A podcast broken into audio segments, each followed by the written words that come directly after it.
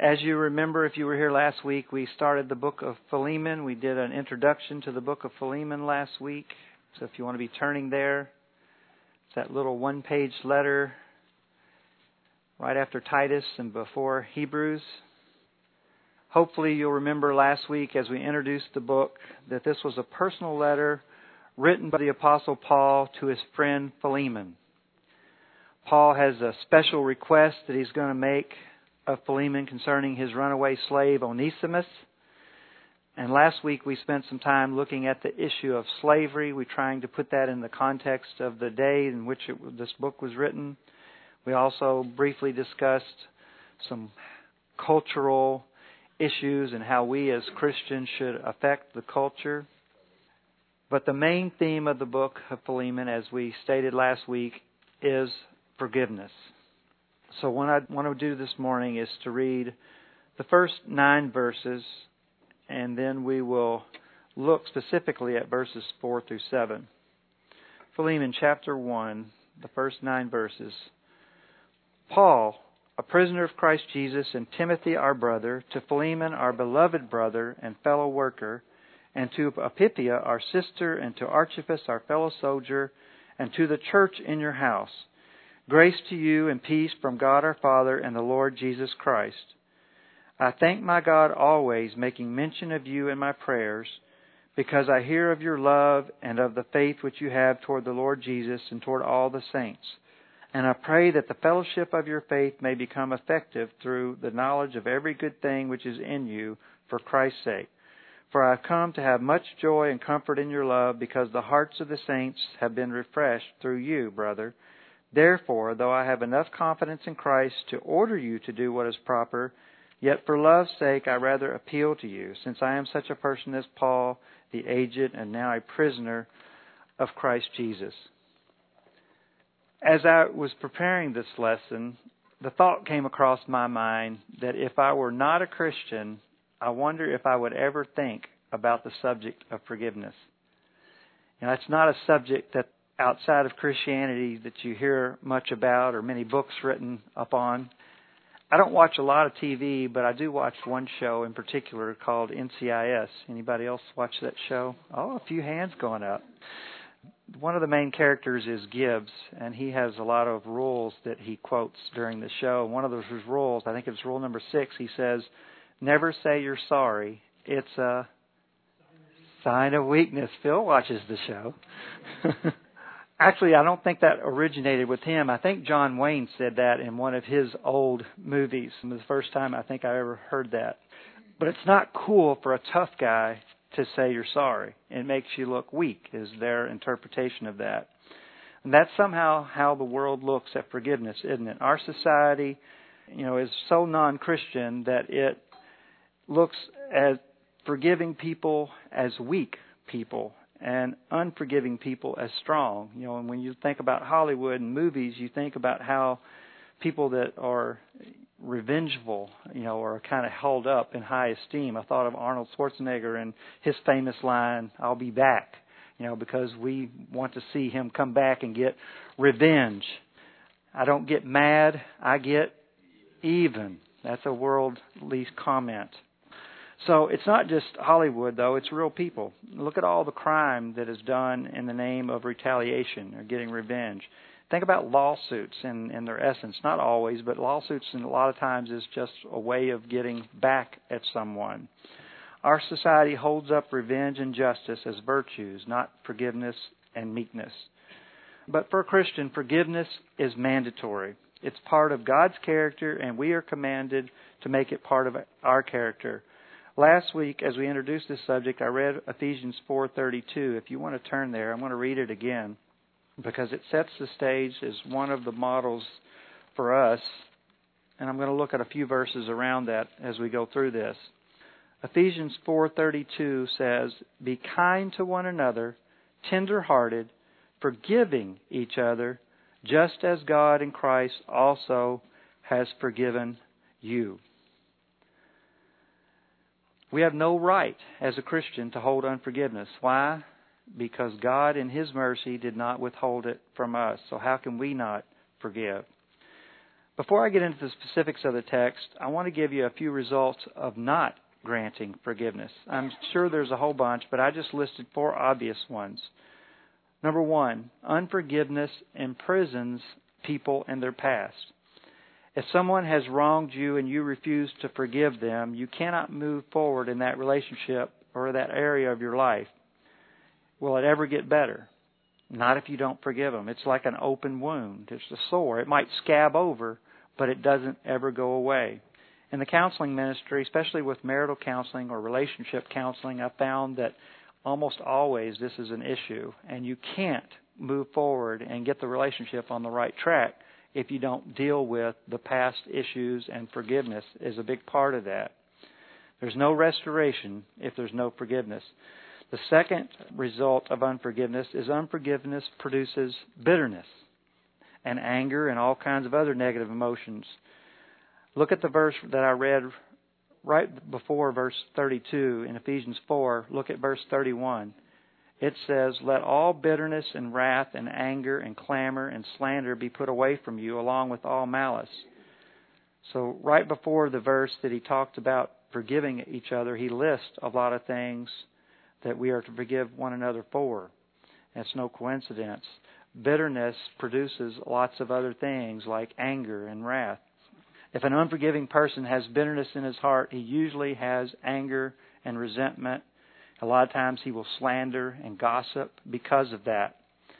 Almost every counseling case that I have done that involved relationships, there were serious problems such as divorce was looming and things like that, there was almost every case there was unforgiveness, bitterness, resentment, all built up that had to be dealt with. And that's not right. Not only is it a sin, it's scientifically proven to be bad for you. Um, if you harbor unforgiveness and bitterness and resentment, scientists have actually proven that it's bad for your health, that it actually affects you. But I know people that have had horrible lives in the sense of what I would think of. I know people that have gone through horrible situations, spouse leaving them unjustly, kinds of illnesses that I can't even imagine, deaths of children, and things that would would think that would make you really um, have a rough life, you know, in the sense of people treating you badly. And I feel sorry for them. But if you've met someone that holds that bitterness and resentment and unforgiveness, sometimes even towards God, it can take hold of their life and it changes their whole personality. They can become a whole different person because of it. It festers and grows. That's one of the results of unforgiveness. The third one that I noticed is unforgiveness gives Satan an open door. Turn back to Ephesians 4 again. This time go back to verse 26 and 27. Verse 26 says, Be angry and yet do not sin. Do not let the sun go down on your anger.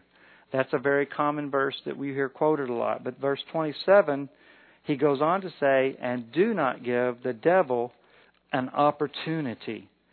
And I had to think about that a little bit more. How does, does do we give the devil an opportunity?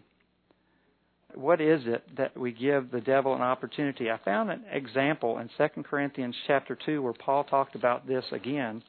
If you turn over to 2 Corinthians chapter 2, this was an account of the apostle Paul who had a man that had spoken verbally attacked him and Paul had asked the church to exercise church discipline upon the man.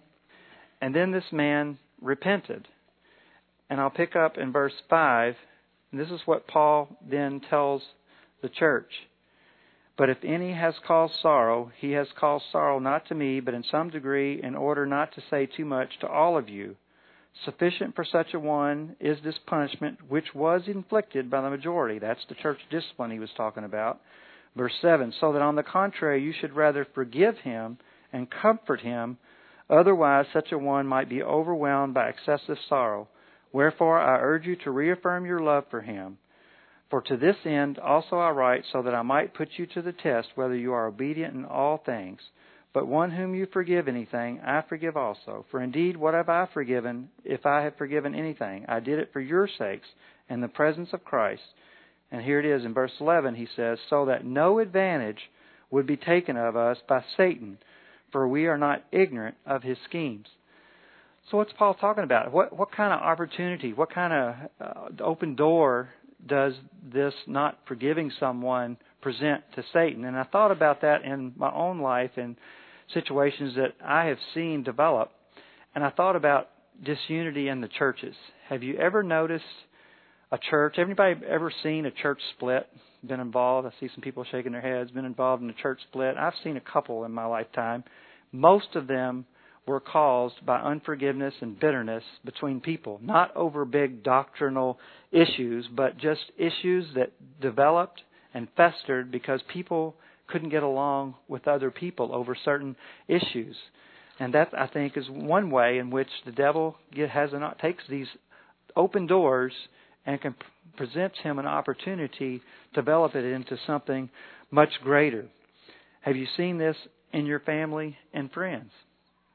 I have a relative, it's actually Terry's aunt, who hasn't spoken to her son in over 16 years. And it was over something relatively stupid, in my opinion. Um, they were actually at Terry's dad's funeral, and he died in a car wreck unexpectedly. And he was a very popular man in the community, and the whole church was completely packed. It seemed like everybody in town was there.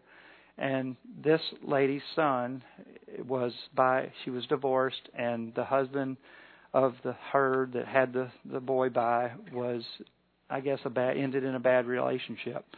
And his dad's sister came into the the funeral, and his mom whispered to him, "What's she doing here?" And he said, "That's my aunt. She's not part of my family." And he said, "Well, she is mine." And they haven't spoken since from that day forward, they've never spoken a word over that. The mom has tried to call him, tried to write him letters, tried to to get him to seek forgiveness, and he does not respond. He just ignores her and has wrote her off. That's unforgiveness in a dramatic way, but that's the kind of thing that sometimes develops from this bitterness. Now, can, can a Christian participate in this type of activity? The Bible says no. That's why the Bible says don't give the devil an opportunity to drag this into anything more because sin is progressive and one sin leads to another. The fourth area that I see that unforgiveness does is that unforgiveness hinders our relationship with God. As we stated last week, unforgiveness is a serious subject. You know, the Bible has many verses that really present this as a very serious subject. Forgive us our sins as we forgive those who sin against us. Matthew 6 says, If you forgive men for their transgressions, your heavenly Father will also forgive you. But if you do not forgive men, then your Father will not forgive your transgressions. And we could get into a theological discussion over what that means, but at the bare minimum, I think it shows you that your relationship with others and also with God is hindered if you refuse to forgive. I'm going to stop there. We could go on and talk about a lot of other things that um, unforgiveness does and causes in our life. I thought about the disunity. I thought about divine chastening. Any sin, especially the sin of unforgiveness, is going to bring about chastening to God's children because God doesn't want us to stay there. He's going to try to chasten us. We could talk about how unforgiveness hinders our worship. Uh, we could talk about how when we choose not to forgive someone, we're usurping God's authority, saying that we are the higher court. God says, "Vengeance is mine." So there's a lot of places we could go with that, but I just wanted to get you started on the thought of what some of the repercussions of choosing not to forgive someone is. So I'm going to pick up and go through verses 4 through 7 specifically in the book of Philemon. And I'm not going to read it all again for the sake of time. But Paul begins in the, the first few verses of verse 4 by saying encouraging things. He, he, he praises him. He gives him a lot of good comments. What's the difference between praise and flattery? Motive. Flattery is not always true. I think sincerity would be a big part of it. Flattery sometimes is just trying to maybe to manipulate or to, you know, to give sincere, hyped up words praise is something encouraging, uplifting, and, and it's sincere. Paul is sincerely, as he begins these this section, he begins to praise Philemon, and he does it with sincere compliments. Nowhere in this letter do we have any indication that Paul had, knows anything negative about Philemon. You know, his path, his pastor Epaphras was there from Colossae in prison. Onesimus, his slave, Philemon's slave, was there. And Paul doesn't give any indication that he knows anything negative about him. If you think about Paul's letters, a lot of times he starts out by encouraging and praising and then he goes into admonitions and warnings and you know corrective behavior things you need to change.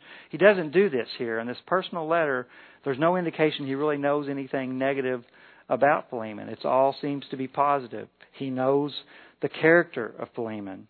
So he doesn't really go into giving him any corrective behavior. He just kind of reminds him of all the good things he already knows and hears about him. I think this is important because Paul knows the character of Philemon and he fully expects him to grant forgiveness based on his knowledge of Philemon's character.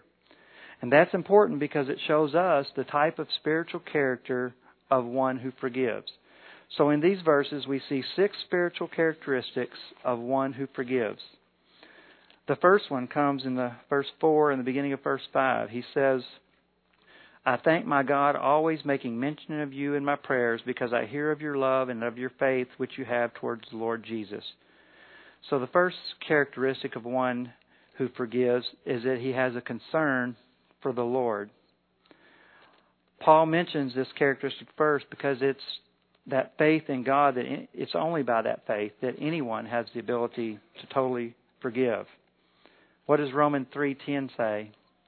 There's none righteous, there's none who does good, not even one. All have turned aside, together they have become useless.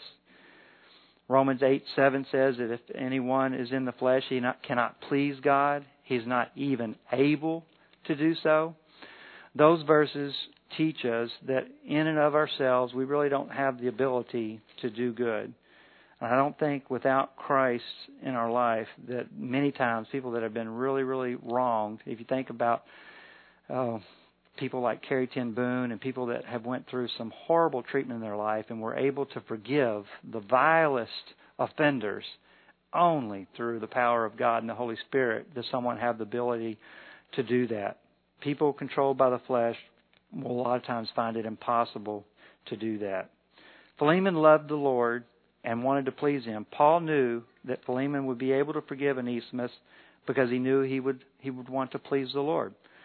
The second spiritual characteristic of one who forgives is that there is a concern for people in their life. Verse 5 goes on to say, I hear of your love and faith which you have toward the Lord Jesus and toward all the saints toward all the saints. We all know that there are several different words in the Greek for the word love, and this one that's used here is the word agape, which is that love of will and choice. It's the divine love. It's the one of the gifts of the Spirit. When Galatians 5 where it tells the gifts of the Spirit, the first one is love. Love, joy, peace, patience. That's the agape love. It's not the love of brotherly love or romantic love, but it's the will of choice. And that's the a divine love all Christians are lovable, aren't they? yeah. So, hear, by your laughter, I would say that you have encountered people that are hard to love that go by the name of Christian. You can't do that. You can't love everyone without God's help, with the Holy Spirit's help. We are called to love even people that we don't naturally find lovable. And the only way we could do that is through God's help. You know, if it was left up to me without um, thinking about, you know, being a Christian and what the Bible says to me, when the people I come in contact with that aren't very lovable, it'd be a lot easier just to avoid them, to go the other way, to just, you know, try to stay away, and then I wouldn't have to deal with that. But that's not biblical. That the Bible calls us to even love our enemies. So it's a hard passage, but we can do it because we have a concern for people, and, and, the, and the Bible tells us to have a concern for people. The third uh, spiritual characteristic of one who forgives is found in verse 6, and it's a concern for fellowship. Verse 6 says, And I pray that the fellowship of your faith may become effective. Do you, anybody know what the word for fellowship is? Koinonia. That's right. Koinonia. And I hear it's a hard word to express in English. When I think of the word fellowship, and I sometimes pray for, you know, Lord will have us, help us to have good fellowship. I'm thinking about sitting around the meals with people and enjoying their company. And it is fellowship in that sense. But the koinonia is much deeper than that. That word expresses a deep belonging to. It's it's like the family, the way you feel about your immediate family, that belonging. And that's the type of fellowship we are to have with one another. What do you suppose would happen if Philemon doesn't forgive Onesimus? There would probably be disharmony in the church, in the koinonia of the church family.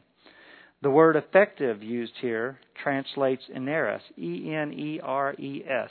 If I had my little flip chart, you'd see it E N E R E S. What, what does that word sound like in English? Close to energy.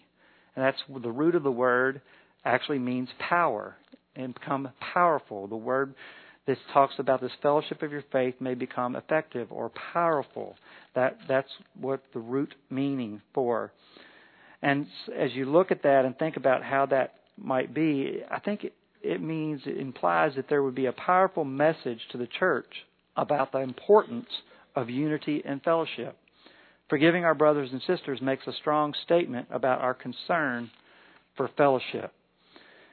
The fourth um, spiritual characteristic of one who forgives comes in the second part of verse 6. It says, through the knowledge of every good thing which is in you through the knowledge of every good thing which is in you. Ephesians 1 3 says, We have been blessed with every spiritual blessing in the heavenly places in Christ. You know, as a Christian, we have a new nature. We're not the same inside as we once were. We have we are become new. But how do we discover what that new nature is? We learn about it from Scripture, but how do we really learn it? We learn it by experiencing it. The word used for knowledge here is a word that refers to the deep experiential knowledge that comes from personal acquaintance. And as I thought about that, I thought about something I've wanted to do that I've never done is skydive. Anybody here ever skydived? No. Do you think you could become an expert on paper about skydiving? Would that do any justice to what the real experience would be falling out of the sky and the wind hitting in the face as you watch the ground get closer and closer to you. I don't think anything that we could read about would ex- would be the same as actually experiencing that. And we can hear a sermon about forgiveness. We can read a Bible study, have a Bible study about forgiveness, but we really experience it by practicing it, wouldn't don't we? And that's what the, Paul is talking about here is this experiential knowledge and that he is you know the person that is concerned about forgiveness is concerned about actually experiencing it from a first-hand view. And I think that's the way that applies to all of the uh, you know the things that we're commanded in God. You know, we can read about it and think about it, but we are to experience it by practicing it. Fifth, the fifth characteristic of a person that forgives is that they have a concern for Christ's glory, and it comes from just the simple words, for Christ's sake. For Christ's sake. One who forgives, a characteristic of one who forgives is a concern about Christ's glory. If we refuse to forgive, we are not glorifying Christ. Paul assumes Philemon will forgive Onesimus because he knew that he had a concern to glorify Christ. You remember what Paul told the Corinthian church when they had this big issue about eating food sacrificed to idols, and some believed that it, you know, that it was wrong, and some said it was okay, and they had this big disunity over it. And Paul, in chapter 10, verse 31, he says, "Whatever you do, whatever you eat, whatever you drink, do all to the glory of God. Whatever we do in life should be done to the glory of God. We are to make that our first priority in our in our character. I had a person in one of my counseling sessions that week. We always ask them how their week went, and they started explaining something that happened in their week, and it was a pretty big blow up. And I asked the man, I turned to him and said, Did you ask for forgiveness? And he said, I asked God for forgiveness, but I am not asking her. And I proceeded then to go into this point about, well, you really don't care about Christ. You know, because you, you why did you even bother asking God for forgiveness if you're unwilling to ask your wife? Because God's concerned about His glory and your, your desire to please Him. You know what He thinks about it, and the man eventually became convicted of his pridefulness and they restored the relationship and it was a very good ending to that story but i had to remind both of them along the way what true forgiveness is all about and one of it is a concern for christ's glory number 6 the sixth spiritual characteristic of one who forgives is they desire to be a blessing verse 7 says for I have come to have much joy and comfort in your love, because the hearts of the saints have been refreshed through you, brother. In order to do this, Paul must have known, for him to be able to say this, he must have known Philemon's acts of kindness. He doesn't specifically tell us what they are, but he had to have some kind of knowledge of his kindness in order to say that. You know, he was said that he had a lot of joy. It gave Paul joy and comfort. So he must have known what was going on in Philemon's life. So whatever it was, it gave him joy and comfort. The word for heart here is splachna, and it literally means bowels. In the Old Testament, a lot of times, and it carried over into the New Testament, it could be the the where we talk about the emotions coming from the heart. They talked about the emotions coming from the bowels. And if you think about it, where are most of your nerves in your body? It's in your abdomen area. It's one of the reasons there's so much say doctors have such a hard time diagnosing what's going on in your stomach areas because there's so many nerves and there can be all this referred pain. But the bowels were the seat of the emotions. Um, when you get sick to your stomach, when you're nervous, why do you you don't get sick at your heart? Usually, you get sick at your stomach because all the nerves there. So we have this idea here that whatever he is doing, he is helping people that are emotionally upset. And that suggests that Philemon had a reputation of helping people that were struggling, maybe even emotionally. The word for refreshed is a military term that was used of an army that was resting from marching. So Philemon was a man who helped struggling brothers find rest. We have no indication that Philemon was any official position in the church, but he was a prominent layperson, probably a businessman who showed love and kindness to those of the church. Paul was banking on this reputation that he could be counted on to forgive Onesimus because he desired to be a blessing to others. I said it last week and I'll say it again. Paul was a very smart man. I find it fascinating the words that he chose. He purposely chose these words in this introduction and of course he was you know led by the spirit the holy spirit too but he was very intelligent in the way he crafted his words in his letter because i thought about the way i would have if i had wanted to instruct my friend philemon you know to to release his you know to accept his slave onesimus back here's the way i would have wrote the letter dear philemon the purpose of this letter is to inform you that I am sending your runaway slave Onesimus back to you. He's now your brother in Christ, and this means you need to forgive him and accept him back and display mercy to him like Christ did you, sincerely Mike. That's probably all I would have known to say. Paul hasn't gotten to anything like that. All he has done is been encouraging him. He's been telling him what a good person he is, and he's he's re- relaying all these things he's heard good you know good things about him. Is he lists all these spiritual characteristics that Philemon has shown in his life. Why is he doing that? Is he manipulating him? No, I don't think he's manipulating him. I think he's making the decision easier for him. He's just reminding him of things that he's done in, in the past and his character, and he's making the ease the decision easier for him. And he starts out by describing the spiritual characteristics Philemon has displayed in the past. And next week we're going to actually look at the actions of a forgiving person and the attitudes and motivations of a forgiving person. But before I end today, I wanted to discuss a little bit more this attitude of bitterness. As we said earlier, one of the main results of not forgiving is a heart attitude of bitterness. And I thought about what bitterness is. When I think about things that are bitter, I think about a bitter taste being something hard to swallow. A bitter cold is hard to bear. The bitter truth is a phrase used to describe a situation when telling the truth is painful. Bitter enemies are those whose very names strike fear in our heart. So when the Bible speaks of bitterness or a bitter spirit, speaking of that which produces a bad taste, an unpleasant reaction, that which is characterized by resentment or anger. And as I was looking at this, I, I found a story on that really relays this how what bitterness can fest, fester in your life and, and can do to you.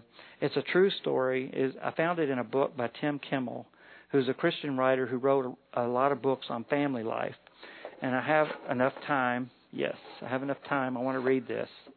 It'll take a few minutes, but I think it really displays this attitude of bitterness and what it can do in your life. Shortly after the turn of the century, Japan invaded, conquered, and occupied Korea. All of their oppressors, Japan was the most ruthless. They overwhelmed the Koreans with a brutality that would sicken the strongest of stomachs. Their crimes against women and children were inhuman. Many Koreans live today with the physical and emotional scars from the Japanese occupation. One group singled out for concentrated oppression was the Christians. When the Japanese army overpowered Korea, one of the first things they did was board up the evangelical churches and eject most foreign missionaries. It has always fascinated me how people fail to learn from history. Conquering nations have consistently felt that shutting up churches would shut down Christianity. It didn't work in Rome when the church was established, and it hasn't worked since. Yet somehow the Japanese thought they would have a different success record. The conquerors started by refusing to allow churches to meet and jailing many of the key Christian spokesmen. The oppression intensified as the Japanese military increased its profile in the South Pacific. The land of the rising sun spread its influence through a reign of savage brutality. Anguish filled the hearts of the oppressed and kindled hatred deep in their souls. One pastor persistently entreated his local Japanese police chief for permission to meet for services. His nagging was finally accommodated, and the police chief offered to unlock his church for one meeting. It didn't take long for word to travel. Committed Christians starving for an opportunity for unhindered worship quickly made their plans. Long before dawn on that promised Sunday, Korean families throughout a wide area made their way to the church. They passed the staring eyes of their Japanese captors, but nothing was going to steal their joy.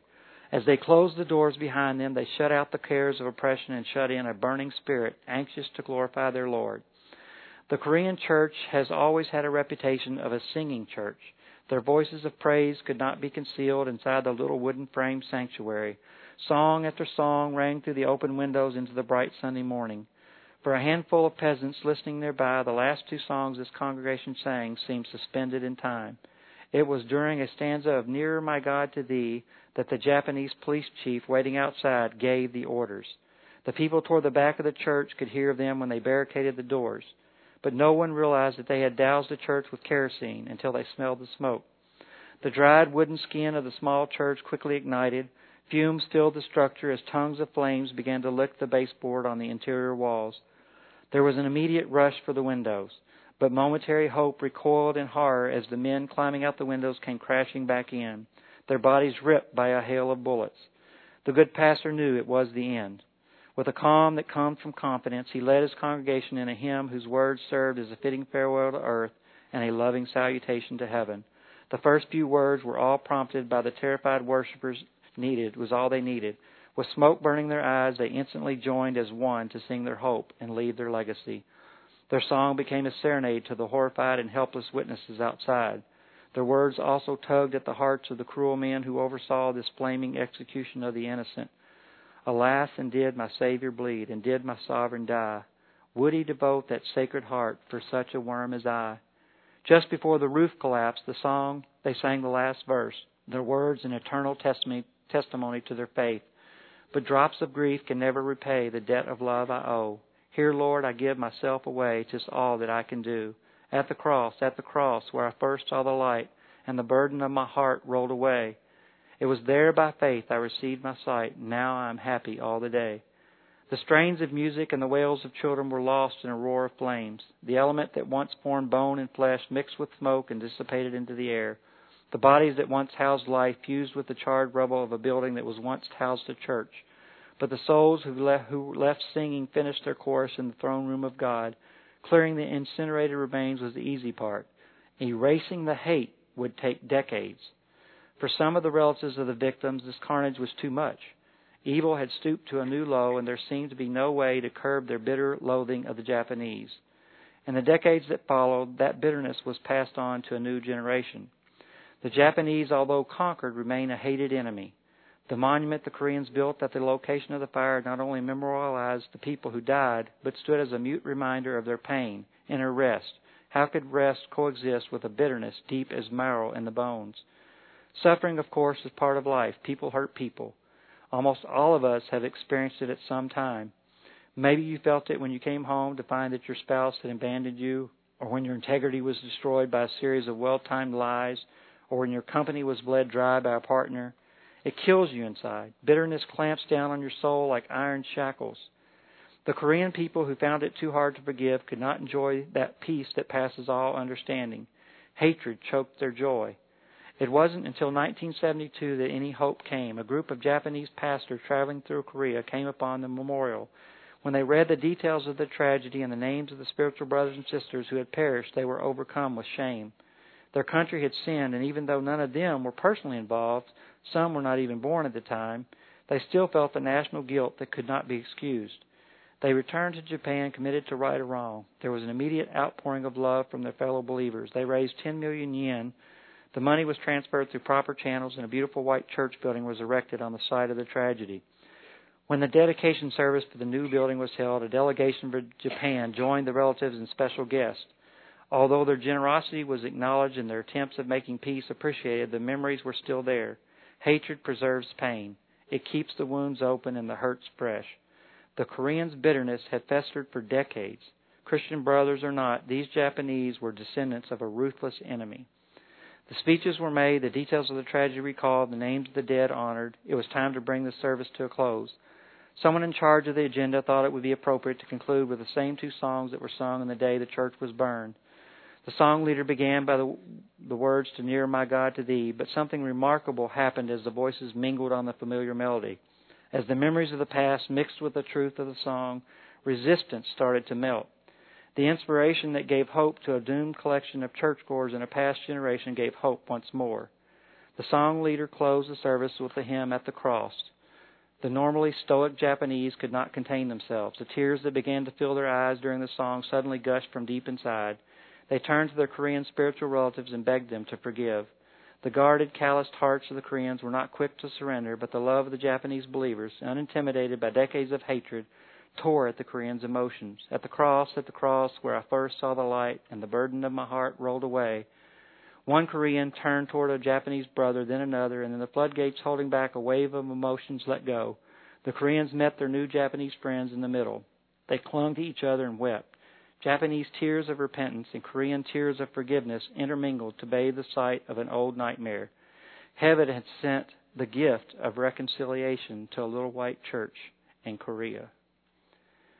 I think that was a extreme example of what bitterness can do in the life, even of a believer. And most of us don't have that type of dramatic story about forgiveness, but the truth be known, we all have a story. Most of us have been wronged or been hurt by someone, maybe not in such a dramatic way. But as I thought about this, I've thought about how do you reflect to see if there's some need of forgiveness in your own life? How would you do this?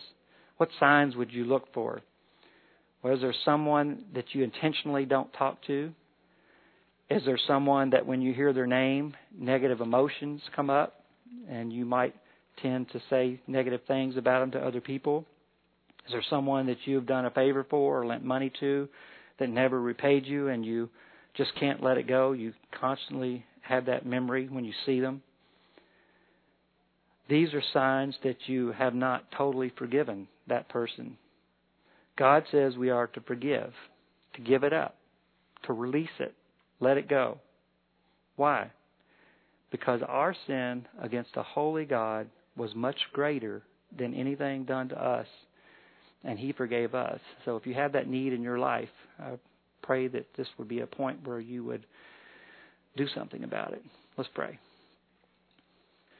Father God, thank you for this book of Philemon and this chapter devoted to the very important topic of forgiveness. Father, I pray that there's anyone in this room today that has bitterness, resentment, anger, animosity, any of these things harbored against another individual, that you would work on their heart today and that you would give them the strength and the will through your Spirit to forgive them, Father. For we know that forgiveness is not for the one that needs it, Father, but the one that needs to forgive.